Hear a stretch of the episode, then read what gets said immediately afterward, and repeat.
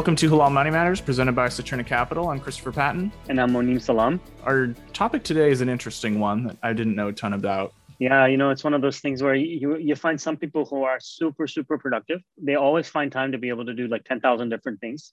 Um, and so th- those people like that. And other people are like, you know what, I, I can only get one thing done a day. Yeah. And so I think this uh, this uh, this episode it speaks to a little bit of that and how you put baraka into your time and your money. So, not just looking at how to become a more productive individual, but what are the religious benefits of taking that kind of like a scientific approach to maximizing your productivity? Yeah, and we have a great guest today. Uh, his name is Muhammad Faris. He's the founder uh, and chief productive officer for uh, the Productive Muslim Company. Funny, I've, I've known him for a few years, and and you know, initially he'll talk about this also, but he started off just doing this on the side, then it became a company, and now you know he speaks around the country at at, at large uh, companies, small companies, talking about this, you know, becoming more productive. I watched some of his talks online. He did a TED talk about this. Super interesting. I'm excited to speak with him.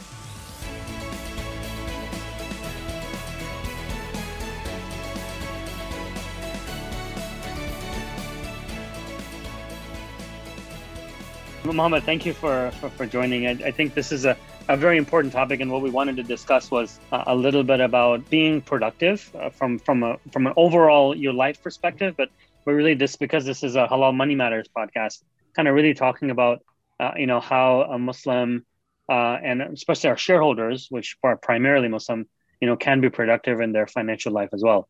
Uh, but before we get into that, I think uh, Chris had a couple of good introductory questions. So we'll start there and then and then and then and then we'll go we'll go on so i saw you kind of self-identify as a productivity geek in college and i'm yep. curious what drove that at one and two was your interest in productivity was it always through a faith lens or did those associations kind of come later on yeah, great questions.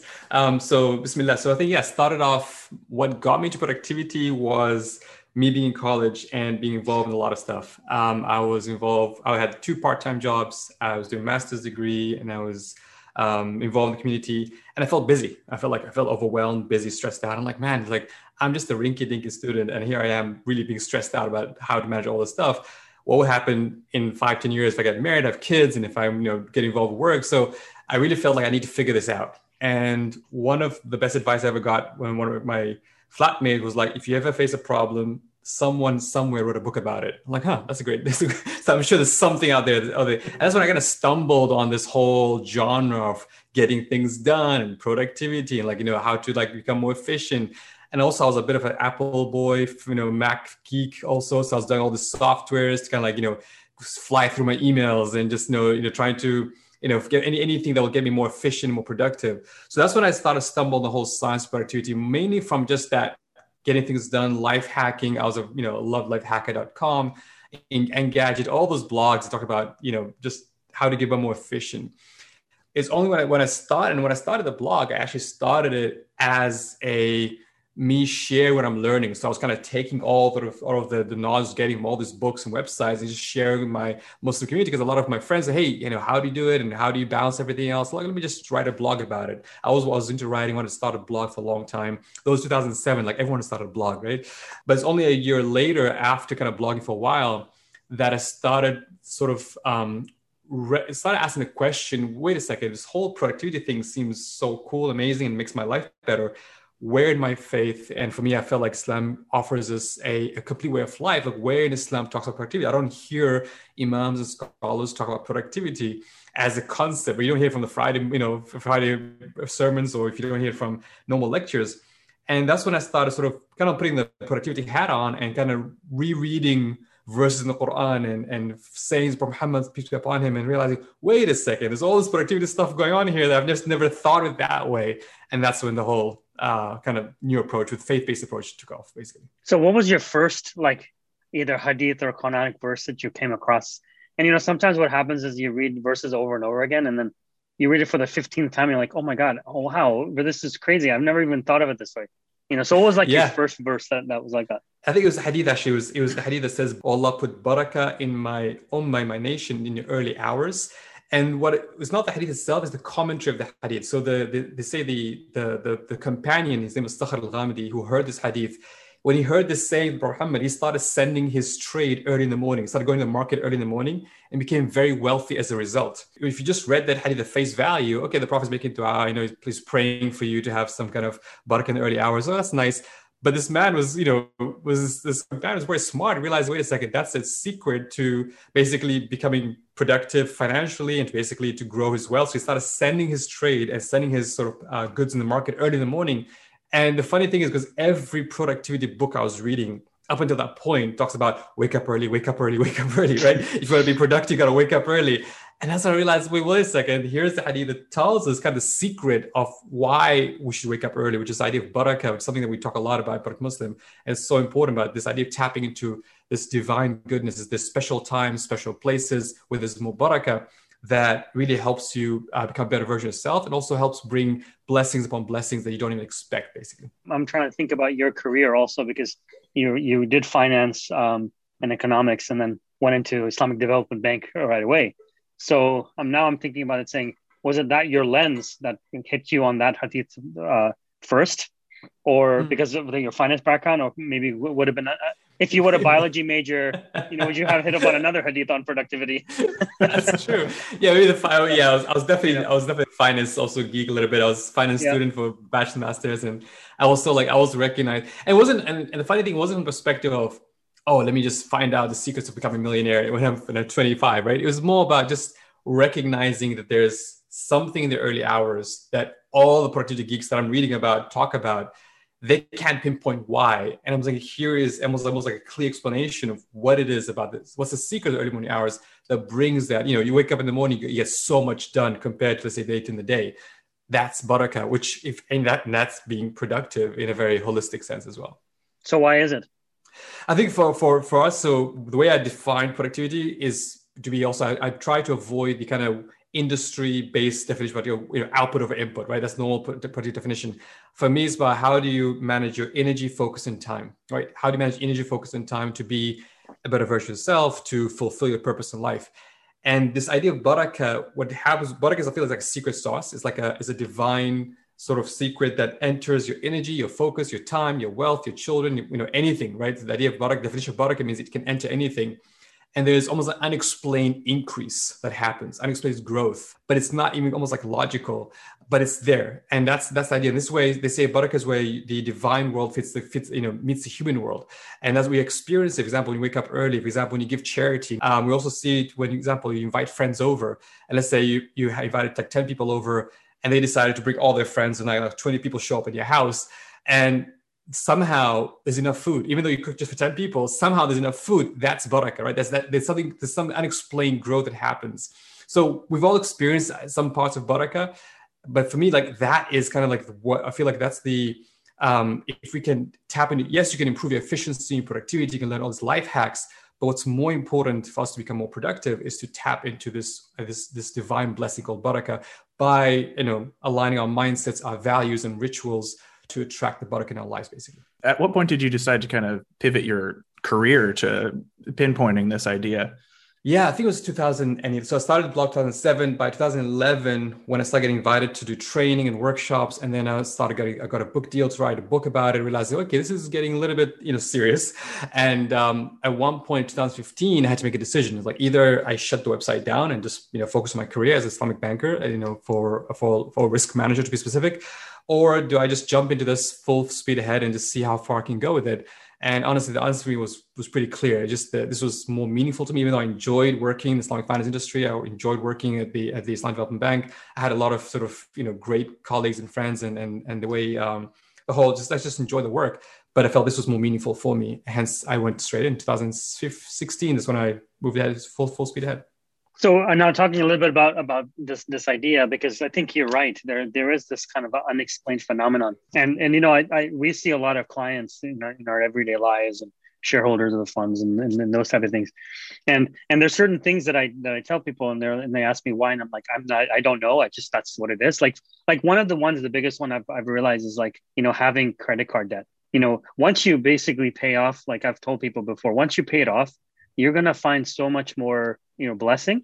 And and part of the blessing is what i find is that like when you when you have blessings you you know where your money is going. And and and you know the, you have no matter what happens you'll have money left over at the end of the day. Whereas if you don't you earn it you it spends and you're like what just happened? I have no idea where the money went but it's just disappearing you know those type of things. It's unexplained phenomenon um, that yeah, happens. I mean and, and it's because it's, it's unexplained it's real right? The, the challenge for us of course is how to explain it? How i mean it's a real phenomenon. We we firmly believe in as part of our faith this idea of baraka it is traditionally has been spoken about. You know, when you hear merchants in the souk, right? You go to any traditional souk, for example, in Istanbul or Cairo, Morocco, till today, this whole idea of, you know, the first trade. Early in the mornings you go in the market they'll open up their shops. You know things like example don't you know the idea of don't buy from me buy from my brother. We think that's historic? That's still today. So they and they understood where it might not make competition sense or logical sense one of my my favorite stories is uh, I don't know if you know Al Baik, right? The famous fried chicken company in Jeddah. Um, this, this business owner Al Baik, name is uh, Shakur Ghazala, started off um, this, this fried chicken restaurant in Jeddah in 1976, and he died two years later. Right? He never saw the success of his business, but when he started his business. Even though the first two years were terrible, he was losing money. Imagine business losing money. He decided to give one riyal in charity for every fried chicken he sold. Now you think that does not make any business sense. Bring in a BCG, McKinsey, right, and tell them, hey, I have a CSR program on, a, on a business that's losing money. Like, what are you doing? like, make profit first, then you can, you know, sure. give away some money, especially for tax purposes, right? But this guy's like, no, I'm gonna start from day one. And even though he passed away, and then when his kids took over, it's fascinating that this became one of the most beloved fried chicken brands in, in Middle East. And so that the fact that 20 years later, the Saudi government sort of chose Al Baik to be one of the, again, uh, prime real estate to serve fried chicken to millions of pilgrims, right? And I'm thinking, what is it? Like, you know, there's mm-hmm. KFC, there's all the fried chicken companies, why Al Baik specifically? And that, this idea of barakah, right? Sometimes it's the impact. Even if you don't see that impact in your own lifetime. In the case of Shakur, he never saw the impact of his own lifetime he made the right decisions. He had the right values. He typed in the right rituals. He knew there's something bigger than himself and his business and the purpose of business to serve. And that for me is fascinating. And that's something that i feel we've lost and we kind of don't talk about. We kind of we come together we think about very logical number crunching lives. But i think it's important to put barak as part of your calculation whenever you think of your finances or wealth or any parts of your life basically. You know it's interesting um, you mentioned the thing about the marketplace. And i remember I don't remember who it was. Maybe it was you, but but I remember uh, somebody mentioning that in, in the marketplace, uh, you know, and maybe this still happens when when the merchants come out and there's you know one person selling, you know, like let's say twenty people selling the same thing.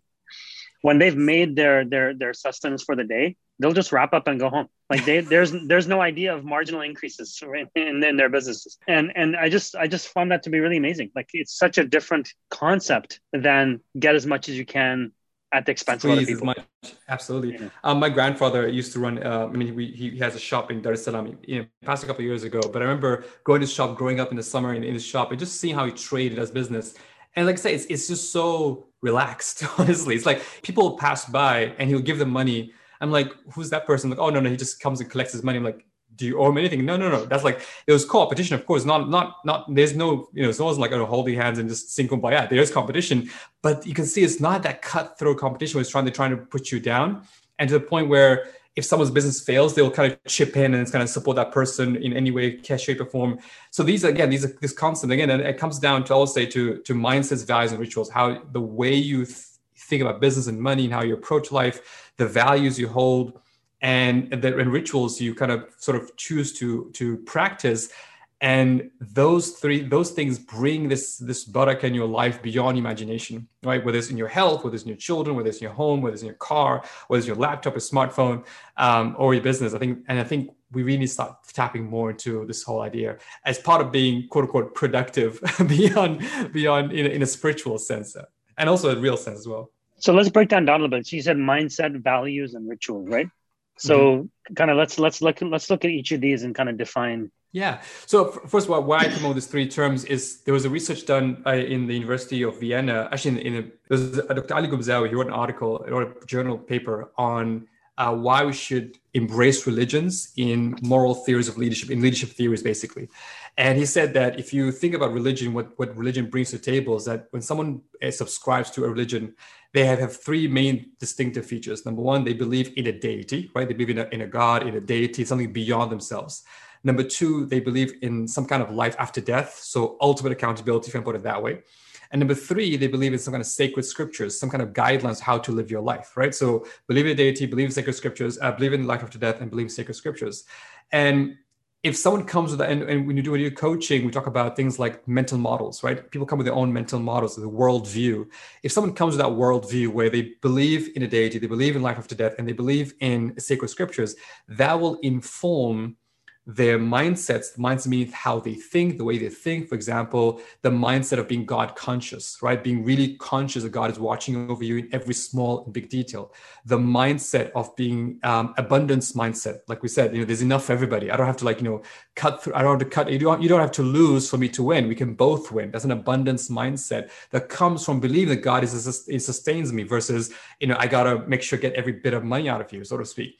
And then that's some that's the mindsets. Values is more what we believe in, which is kind of like what are almost like the, the mark, for example, the value of mercy, the value of justice, the value of, and we see in today's society where people are calling these values. Uh, there's a there's a great quote by the the head of um, MBA graduate schools in Western Europe. She said that we've done a great job of of uh, of graduating effective leaders, but we did a terrible job of graduating ethical leaders, right? And this idea of of ethics, but how do you teach ethics? Something like amana, trustworthiness, right? Honesty. Like how do you teach? These are things you, you grew up with. These are stories you grew up with. These are more like these are values that that you know instilled in you either by society or by parents or by school system. Or these are values that are important to kind of you know you think about and kind of live up to. And find rituals. Rituals are the lifestyle choices, including prayers and fasting and those more traditional worship rituals, but even things like helping people, volunteering. So that's where the sort of model came up with. Like if you tap into this mindsets, values, and rituals, um, it can really, you know, basically living this lifestyle where you're conscious the way you think, what you believe in, and your lifestyle choices. This attracts this divine goodness, this baraka, which which enters and permeates all aspects of your life, basically. It's interesting. Like on our show, we spend a lot of time breaking down Islamic finance, and you see that a lot of the components are kind of just common sense things that could be applicable to anyone. So when you say mindset, values, and rituals, that could apply to anybody. Those are just good ways to live your life. Absolutely, absolutely. And and a, beautiful thing about this that sometimes you know when you you might have these mindset, values, and rituals, and you might sort of yep, I agree with them, but how sincere you are subscribing to them, right? That's that's where the that's where the, the diffi- that's where the market comes. You might a lot of people say, yes, I believe in justice, I believe in abundance minds. It makes sense, right? I, Yeah, that, but when it, when when when it comes to when the rubber hits the road, right? When you are in a situation where your personal interest perhaps collides with these mindsets, valuing rituals, do you go the extra mile and say no I, I, I because i because i believe in a deity because i believe in a hereafter because i believe in sacred scriptures i'm going to make that sacrifice, even though it does not make sense. Like the example of the fried chicken story, right? Even it doesn't make sense. That's where the difficulty is. And I think that's why spirituality and, and religion in general come and give you that organized system to kind of like help you and to to make to be to be sincere and to kind of commit to those mindset vows and rituals even if you feel like oh i'm not so sure about this i'm not sure this is going and i think that's that's our challenge and that's what that's what i feel like what what what what spirituality and religion brings to the table when it comes to this concept, basically. So now now coming a little bit more now into in, in, into let's say the U.S. versus maybe the rest of the world. I mean, we're you know as as as maybe as as Muslims living in America, you know, we're basically caught up in the hustle and bustle, right? Of of of every day. So you know, how do you kind of begin to balance? Uh, you know, how do you make, for example, what you said about mindset, values, and rituals? You know, from a from a you can put it into an Islamic context, and I would say, oh yeah, that's that that makes sense to me. But then how do I translate yeah. that into my non-Muslim boss? Yeah, love that. I mean, I, I did present this concept. Um, I, I call it baraka culture versus hustle culture, right?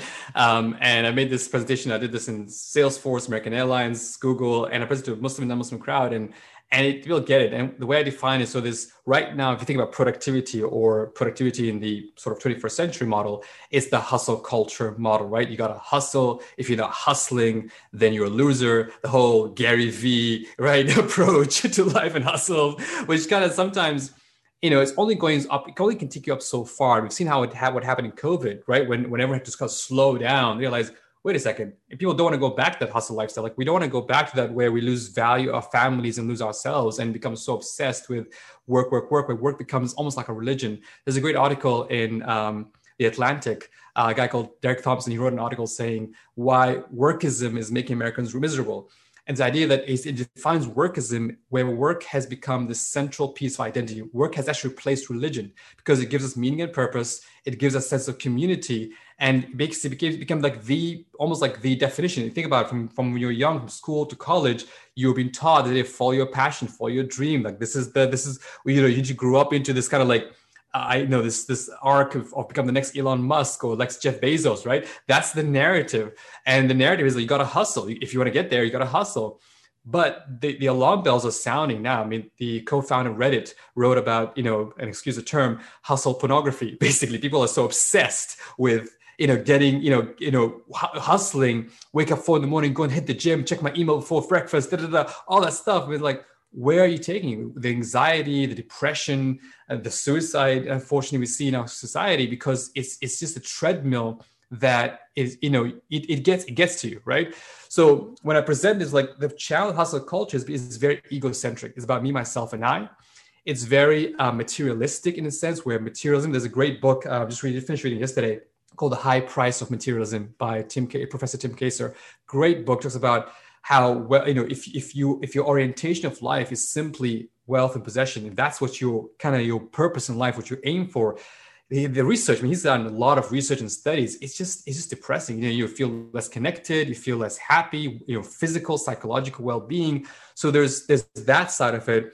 And then finally, so egocentric, uh, materialistic focused, and and very sort of here and now versus think about you know what you offer to the world to the generations to come and what i'm proposing i talk about the idea of baraka culture a baraka culture that is more god-centric. And and the reason why i put god in the center people feel uncomfortable in a, in a secular society like what about god? I'm like that's the only way for you to get out of yourself because otherwise you'll be trapped into some other deity. Whether if, it's not yourself, you worship some kind of celebrity, you worship money, you worship something else. Only when you let go of that and connect to a deity, to get to you know to God Himself, that's when you can really be free. Basically, that's number one. Number two, hereafter focus, recognizing that there's a really long-term game, right? You know, Stephen Covey talks about beginning with the end in mind. I said begin with the very end in mind, right? When you think about that end, like after death. And finally, about purpose and impact drive, focusing on purpose and impact.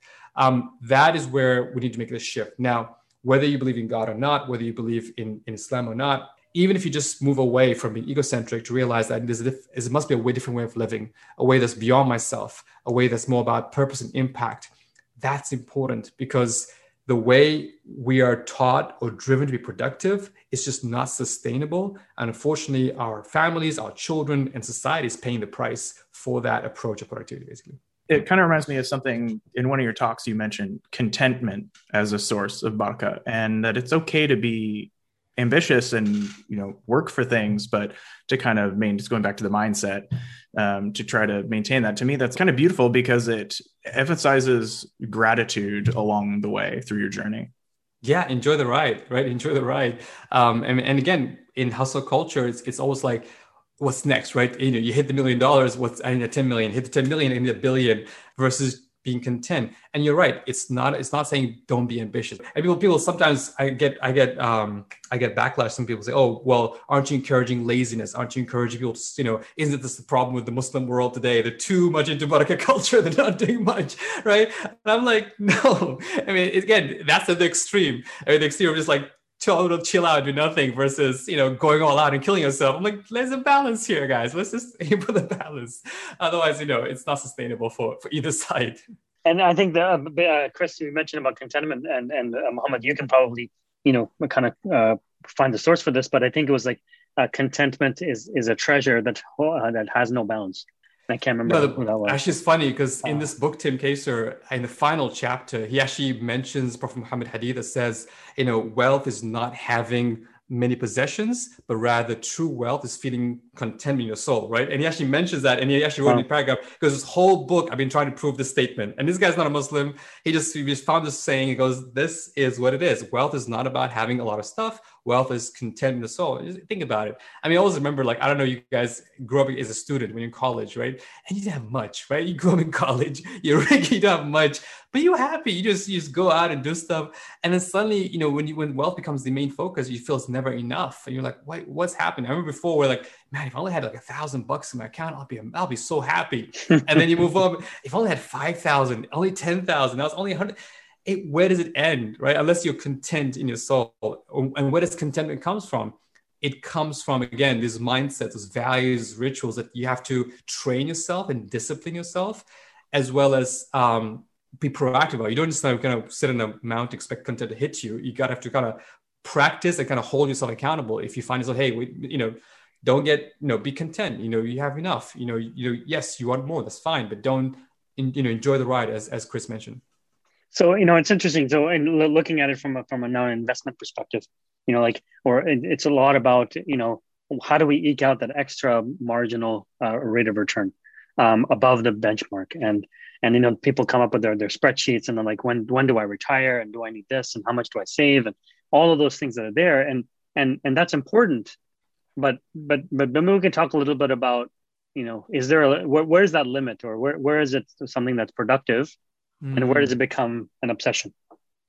Yeah yeah absolutely. It's, i think it's a great question. I mean I'm, I'm in that stage of life now right? I've got i've got three kids.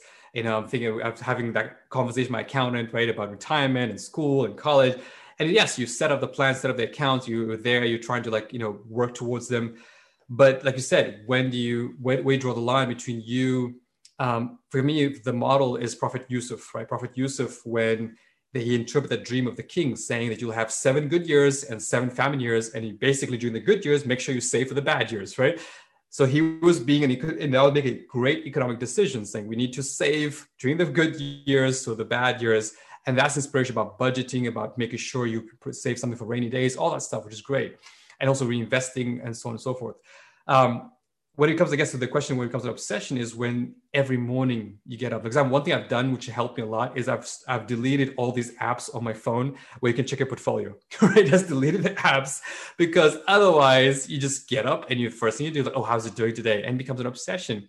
So again, this whole they, they tell you, you know, our scholars talk about don't let wealth enter your heart. Another thing which I've found is to really kind of push yourself to give and give and give as much as possible. Like to really train yourself, even when you feel like it's not enough, right? They say the most beloved charity is when you give, even when you fear poverty, right? Like, for example, I could say, oh my God, yeah, but I've saved this amount of money for my retirement. But, you know, there's a really good cause that I need to push myself a bit and give and, and, and have that mindset. I'm not saying throw your, you know, your retirement money into each cause, but it's kind of training yourself. Again, back to the idea of disciplining yourself and disciplining your soul. These are the tests you got to ask yourself you know, am I willing to give, knowing and believing that there's barakah in this, or there's there's there's goodness in this? That's when you know that you're not obsessed. That you know that you have that balance between preparing, but at the same time you have the the right mindset, values, ritual to know that sometimes you need to perhaps go against a bit of a logic and just do give for the sake of giving and the sake of God, basically.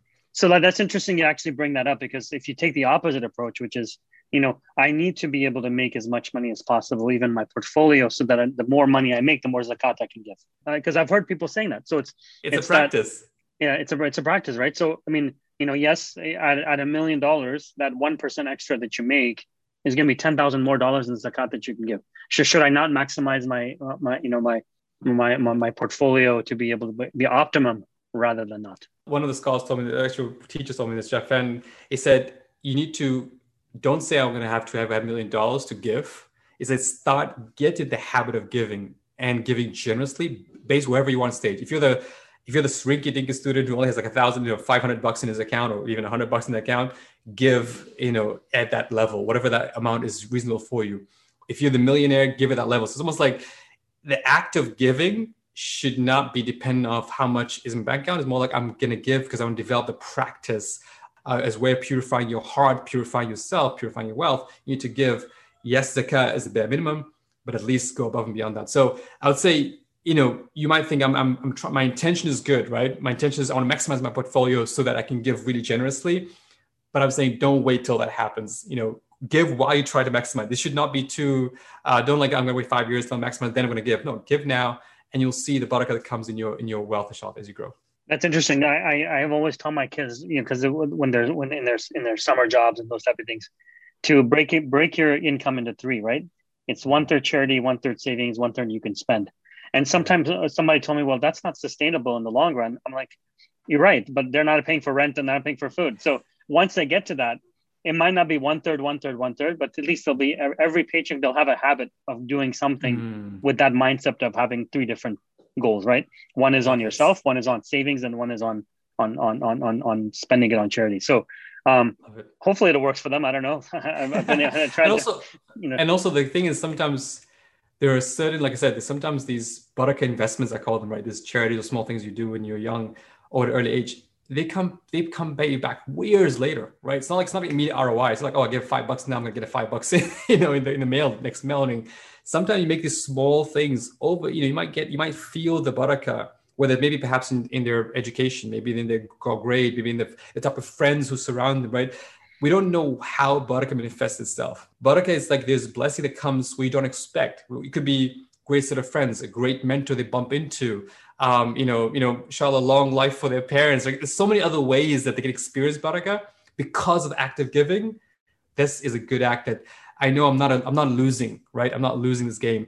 Once yeah. the, the Prophet peace be upon him, um, he went home and because there was someone someone donated um, a piece of uh, sort of meat lamb, I think, to to for dinner for Prophet Prophet peace be upon him and um, his wife kind of she donated all of it most of it away she gave all most away except for the shoulder which was the part the prophet used to like to eat and then so she so the prophet asked uh, his wife how much of the lamb was left and um, she said you know we spent all we gave away all of it except for the shoulder and then he said no no no you know we basically we've actually spent the shoulder because shoulder will just go in our stomach you know the, that part of me will go in our stomach and go away but that one we donated that's what's. That's that's that's for us forever, right? You've actually that's mm. investing in our hereafter. That is for us forever. So if you think that way, that I'm give you, I'm not losing money, but I'm actually almost like putting in a bank account that brings back this ROI, which I cannot even fathom.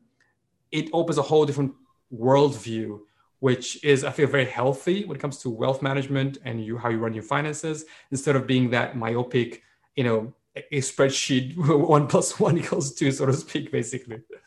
In, in your in your in your speeches that you've given in other places and seminars you've given what is a, a common thread when it comes to finance and investments that people keep questioning over and over again? What what what would be the most common yeah a lot of it again it comes to Saudi Barakah a lot of people, struggle right to make that leap um, between you know yes i see i understand i believe in Adi Barakah i believe that if i you know if i invest in halal investments if I, you know, make sure that my if if I follow my faith values when it comes to how I manage my money, um, if I do give in charity, I believe that there's an ROI, but I just not seeing, but I can't make logical sense of it.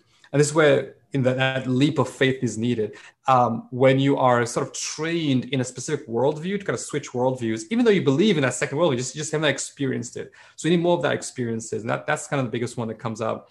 And um, how do you second, how, how do you advise them to make that jump? That's a good question. It's again, Barakah is experiential. It's not something you can teach. And it's not something you also test. You know, people like, oh, like, you know, God forbid use the term like test God. Oh, let's see what happens. Right?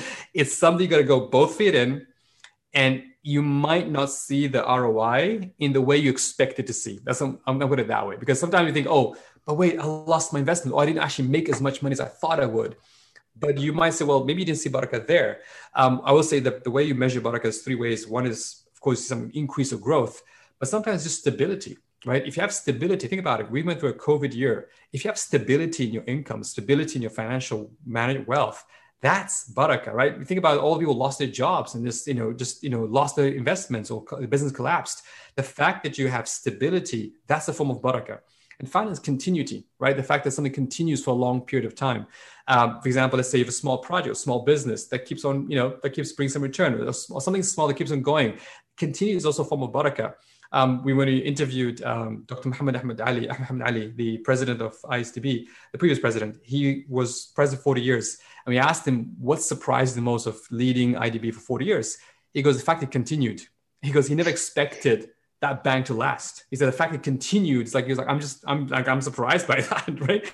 I'm not sure the good thing or bad thing, but he was yeah. surprised by that.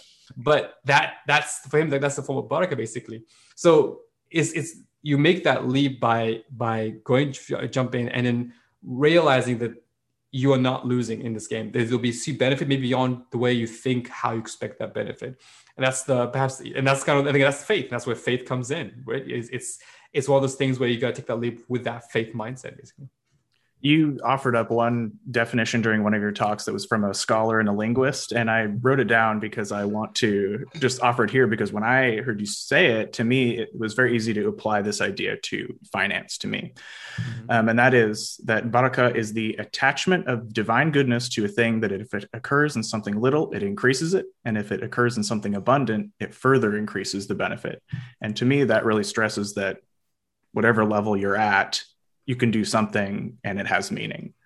Beautiful. Love that. Yeah, that's from Imam Raghib Asfahani. Uh, he's a linguist and he's just, he got probably the most succinct definition because whatever I always look for definition baraka and I get all over the place, right? But it's very succinct, very clear. And for me, there's four parts. One is it's it's divine blessing. So it means it's not from another person. It comes from God. It's a divine blessing. Number two, it attaches itself to something. Now, what is that thing? I said your wealth, your health, your children, your, your apartment, your laptop, your 1986 Corolla car. I don't know. it attaches myself to something. And there's an effect that happens, I call the baraka effect, right? Where there's some kind of increase, some kind of benefit, some kind of growth, right? Or stability continue. There's some kind of effect that comes, which, and, and if you go further, it's, it is hard to explain, right? This is where, this is where the part where it's like, it just doesn't make logical sense, right? So that's baraka. There's this inc- this incredible effect that goes above and beyond um, what's what we think is is possible basically as well. No, it's really great. I mean, it seems like I mean because I've known you for a long time now, so it's it's it's um it's one of those things where I mean you you're living it right because you started off in one way, it's grown to be such so much more. So and because you had your mind focused on the right thing, there's baraka in it as well. So I mean, it's grown because of that, and then it goes back to what you said earlier about the fact the continuity you know, yes. it's, it's, it's I'll definitely say continuity. and like, I look back, if someone asked that question, like, yeah, the fact it continued would be my answer too, as well. no, no, it's, it's really good. I, I, I, do remember those blog days when we met uh, back before 2015. So it, it, was, it's good. It's good to see where you've become, um, you know, and, and, and, and hopefully they'll continue because, because I think we do need it and I think I think for for for a lot of people, I think it's that balance they don't have.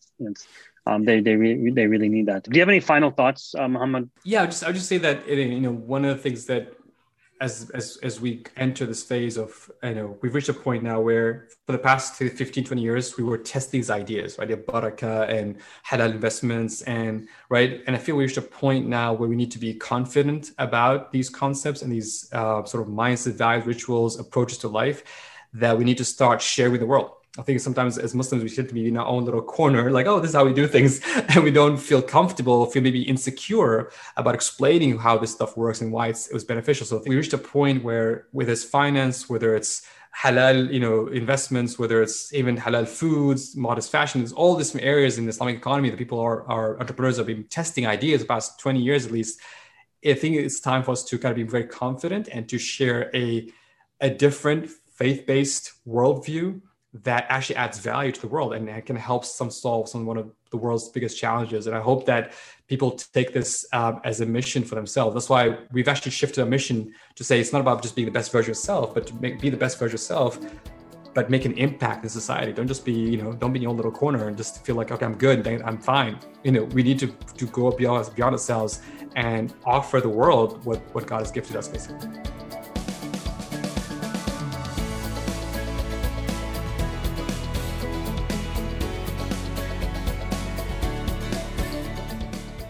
Please consider an investment's objectives, risks, charges, and expenses carefully before investing. To obtain this and other important information about the Amana funds in a current prospectus or summary prospectus, please visit amanafunds.com or call toll free 1 800 728 8762. Please read the prospectus or summary prospectus carefully before investing.